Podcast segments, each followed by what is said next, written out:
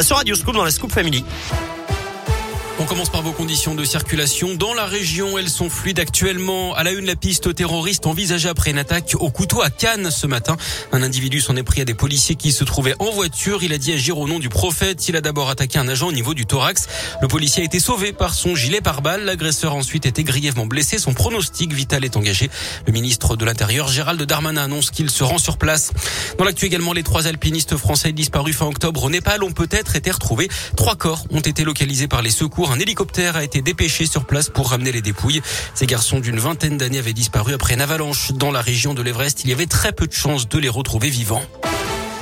C'est le retour à l'école hein, ce matin après deux semaines de vacances pour les élèves de l'Inde, de l'Isère et de la Haute-Savoie. Il a fallu, de la Haute-Loire, pardon, il a fallu remettre le masque. Ils avaient pu l'enlever avant les vacances, mais le taux d'incidence est depuis reparti à la hausse. Dans le Rhône, les enfants ne l'ont jamais enlevé et doivent donc encore le garder. Emmanuel Macron lui prendra la parole hein, demain soir à 20h. Nouvelle allocution face aux Français pour parler notamment de la vaccination et de la troisième dose, celle de rappel encore trop peu effectuée par les personnes concernées.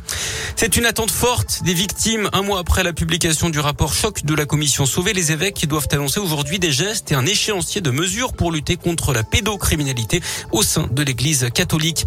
En bref, dans l'actu régional également, cet incendie hier midi à Saint-Etienne, un feu qui est parti des combles d'un immeuble en centre-ville.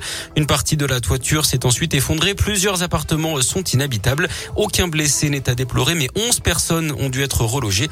Une quarantaine de pompiers sont intervenus. 6 se trouvaient encore sur place en surveillance ce matin. Notez que le trafic, lui, a été très perturbé dans le secteur une bonne partie de l'après-midi. Et puis une scène insolite à Pondin hier pendant un triathlon. Les concurrents ont eu la surprise de croiser la route d'un bélier. L'animal un peu effrayé un partout se remue-ménage. Il les a suivis sur quelques mètres avant finalement de disparaître. D'après le progrès, il n'y a pas eu de blessés. L'actu sport, c'est le foot et cette journée folle hier, ce match entre l'Est Saint-Etienne et Clermont pour la 13e journée de Ligue 1. Les Stéphanois étaient menés 2-0 jusqu'à 12 minutes de la fin avant une improbable remontada. Trois buts, dont deux dans les arrêts de jeu, une victoire, trois buts à deux pour les Verts qui sont désormais avant-derniers. De leur côté, les Lyonnais ont bu la tasse. Hein. Hier, à défaite 4 buts 1 et un podium qui s'éloigne pour eux. On reparle de la vente de l'Est Saint-Etienne. Les candidats ont jusqu'à ce soir pour déposer une offre ferme. D'après le progrès, l'ancien joueur des Verts, Mathieu Bonnemer, serait en lice avec l'ancien président de l'OM, Jean-Michel Roussier, soutenu par des fonds suisses et canadiens.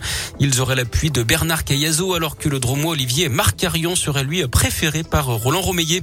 En rugby, la victoire de Clermont top 14 face à Toulon, 31 à 16. Clermont, huitième du classement. Du tennis aussi, avec le coup d'envoi aujourd'hui de l'Open de Rouen dans la Loire avec du beau monde, hein, puisque les Français Richard Gasquet, Benoît Père ou encore Lucas Pouille sont engagés cette semaine. Et puis au Masters de Paris-Bercy, retenez la victoire finale du Serbe Novak Djokovic.